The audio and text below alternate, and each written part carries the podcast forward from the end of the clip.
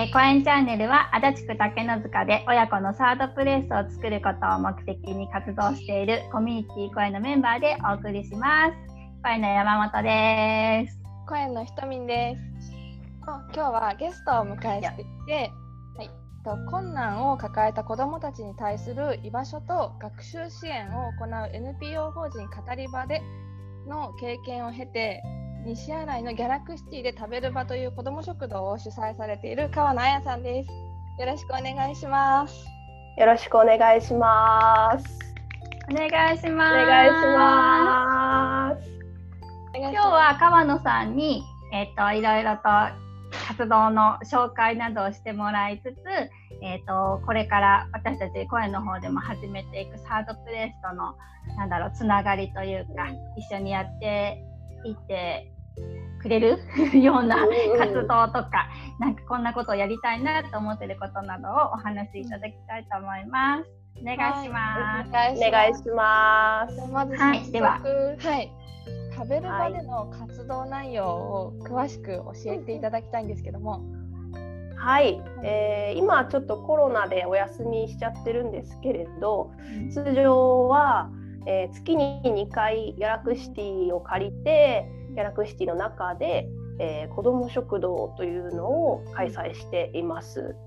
えー、子ども食堂っていうのは子どもが、まあ、無料とか安価でご飯が食べれるで保護者はまあ300円いただいて、えーとまあ、栄養が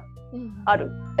って言い切っちゃうとハードル上がっちゃうんですけど、うん、えーと、栄養価の高い野菜をいっぱい使ったご飯を提供して、うん、みんなで食卓を囲んでいるっていうような、そういうイベントをやっています。うん、すごい。あのいっぱいお子さん何人ぐらいこいらっしゃるんですか？えーと、というか。うん、1回開催するごとに子供が15人から20人ぐらいで保護者が、うん、保護者が10名ぐらいなので全部で30名ぐらい。うんたくさん人数が来るとなんかね食事だけじゃなくていろいろなつながりとかもできてすごく大所帯な感じで楽しい食卓になりなりそうなりそうな感じですね。うん、そうですね。もうまさにあきさんが言ってくれてる通りに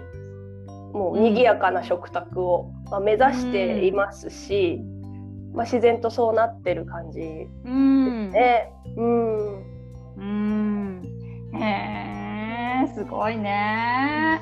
ね、川野さん自身もまだお子さんがね小さかったりするから、うん、ね、その中のなんだろう一員みたいな感じでそうです、ね、一緒にお子さんと楽しみながらやってらっしゃる感じなのかな。うん。今、1歳1歳2か月になったんですけど素晴らしい。そうどんどんこうお腹が大きくなる頃からずっと連れてってて。そう参加してる子供たちそうそうそう参加してる子供たちからもずっとあのお腹が大きくなる様子をこう見せてて。で生まれて2ヶ月だけお休みをもらってで生後2ヶ月で復帰したんですけど、うん、そうほやほやの赤ちゃんを連れて 連れてったらもうみんなね触ってくれて、そう遊んでくれて、うん、素敵。なんかね赤ちゃんもね見てる子供たちもすごい刺激ね。お互い向き合ってねなんかすごい素敵な空間。うん、うん、うん本当にいいね、うん、ありがとうございます。ほっこり。ほっこり。はい、もうもう一個まだ質問したいことがあって、あの川野さんが大切にしている思いなど教えてもらえたらなと思います。うん、うんはい。やっぱりその食べる場を作ったきっかけとしてあるのが子供が一人でご飯を食べてたりするその子どもの孤食を減らしたいなっていう思いで始めたんですね。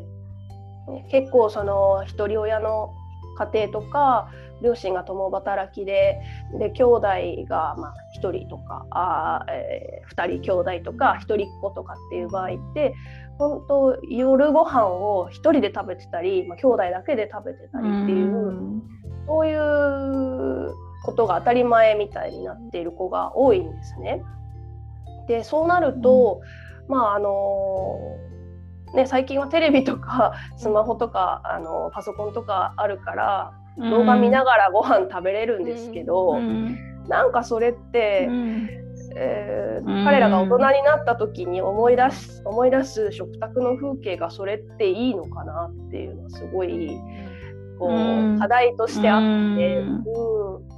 本来食べるってすごく楽しいことのはずだし、その目の前の食事を通してまあ、いろいろな人とこう会話をしながらそれも楽しんで味も楽しむしその会話も楽しむ、うん、それを含めてまると、まあ、食卓なんじゃないかなと思ってるんですね。うん。なうん、なので最近の子どもたちのその食卓感っていうんですかね。食卓のイメージがちょっと変わってきてしまってるなという危機感から、始めました。なので、うん、その、まあ、孤食を減らしたい、彼らの食卓のイメージをもっと楽しいものにしたいっていう、まあ、気持ちでずっとやってます。うん、うんあいいね素晴らしい。なんかあのこのコロナの関係で食堂が開催できなくなったりとか、うん、あの春休みや夏休みなどなんかそういう長いお休みの時とかにもあのあのお弁当を配ったりとか、うん、そういう活動もされていらっしゃったんですよね。そうなんです。子ども食堂を、まあ、始めて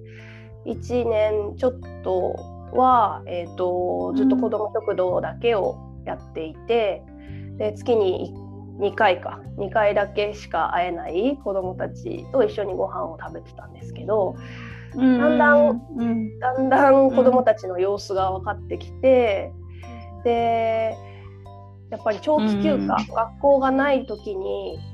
どうしてもその家でずっと1人で過ごすとか3食まあ食べないですよね、2, 食2食とかないしは1食を1人で食べてるとか。全然お菓子で済ませちゃうみたいな子が多いっていうのを、うん、やっぱままたそこにも課題感を感じて、うん、で学校っていうところがやっぱり持ってる役割は本当に大きいのでそれがこうなんていうのお休みだったり、まあ、コロナで休校みたいな時には、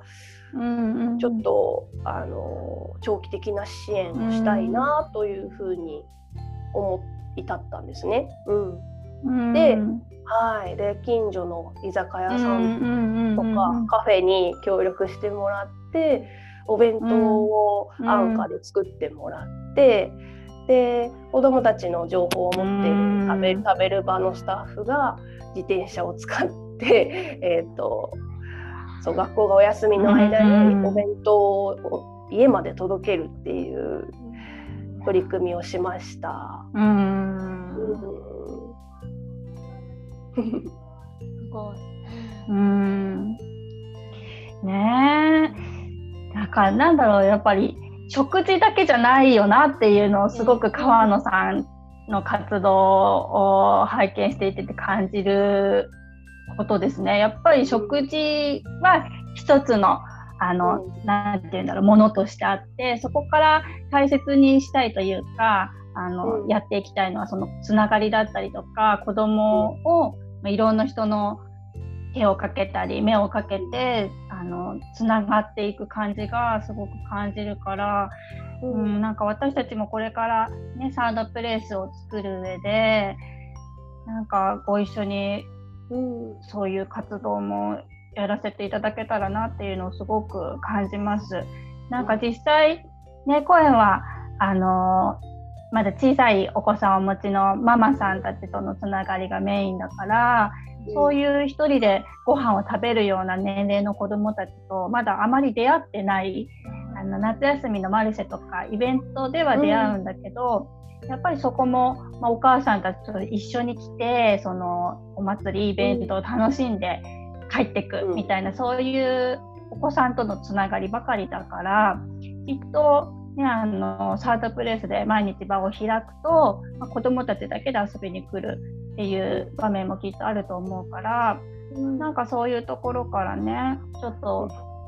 なんだろうちょっと困ってることだったりとかそういう話が汲み取れるような、うん、そういう雰囲気というか場になれたらいいなってすごく感じます。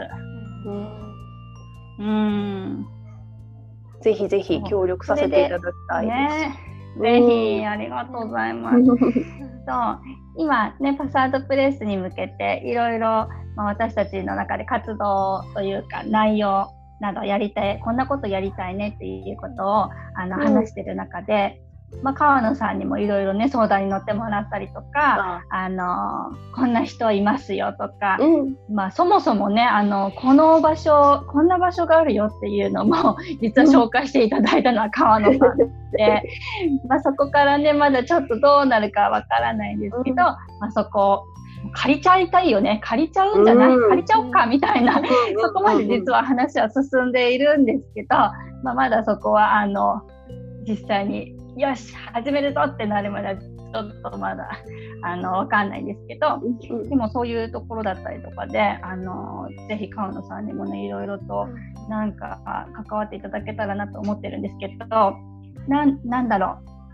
川野さんが、まあその、サードプレイスでこんなことできたらいいんじゃないかなっていう思いだったりとか、なんかこれあったらいいと思いますとか私これやってみたいなとかいうのがあったら、ちょっと教えていただきたいなと思います。いかがでしょう？はい。私もその物件を紹介した人間なので、どういう場所にあってどういう建物かっていうのは存じ上げてるので、ここがもしサードプレイスになったらものすごい素敵だろうなってとてもイメージをしています。うんうん、でここでそこでね食べる場としてというか、まあ、私個人としてもすごく関わりたい関わらせていただきたいなと思ってるんですけど、まあ、例えばですけどその放課後に子どもたちがやってきて、うん、うん、なんかお腹減ったとか、うん、おやつないの？とか言って来た時になんかこういいよね、うん。まあ、例えば一緒に作ってみるとか言って こうそこからこうパンケーキ作り始まったりとか。っていうこととか。なんか宿題 宿題やんなきゃとかいう時に、あじゃあ見てあげるから一緒にやろうとか言ってこう、うん、みんなでやったりとか。あ素敵。例えばですけど。とかなんかいいよね。すごい、うん。そうやんなきゃいけないことをいかにこう楽しくやるかっていうところにおいての、なんかこうきっかけを与えるこうスタッフみたいな立ち位置をやりたくて、だからまあ まあ、か叶うならうろうろさせてもらって建物の中を。ああもうぜひだよ。でそう来た子にそう話しかけて「どう?」みたいな「学校どうだった?」とか言って。うん。でお話ししながら「ああそっか今日はじゃあちょっとちょっとしゃべよっか」っつって。ちょっと嫌なことがあったんだね」とか言ってこうずっとしゃべってた。りと か、うん、ちょっと。そうそこからなんかこうやってみたいっていうことに、そういざなえるような人間、うん。素敵。なんか、うん、親じゃできない、ポジションというか、うんうんうんうん、そうだよね、うん、やっぱ大人ってね子供には必要な感じがすごいするので、うんうんうん、そういうことも、うん、やりたいです。なん。かやっぱねえうん、素敵、うん、そう私もなん。か午後のその放課後の時間帯は子供が自由に来られる場所がいいなっていうふうに思ってて、うん、川野さん。がおっしゃったようになんかおやつ、そうだね。おやつを出すとしたらなんか、みんなで作るのがいいなと思ってたの。そん。で川野さん今パンケーキとかって言ったけど私お好み焼きとかそっちの和風の話をとしてたがっつり。あ年代の違いを感じたがっつり。であとそうなんかたこ焼きとかさやったら楽しくない子供と、もう夕飯じゃない。夕飯です。あ夕飯か。あそうかおやつじゃないか。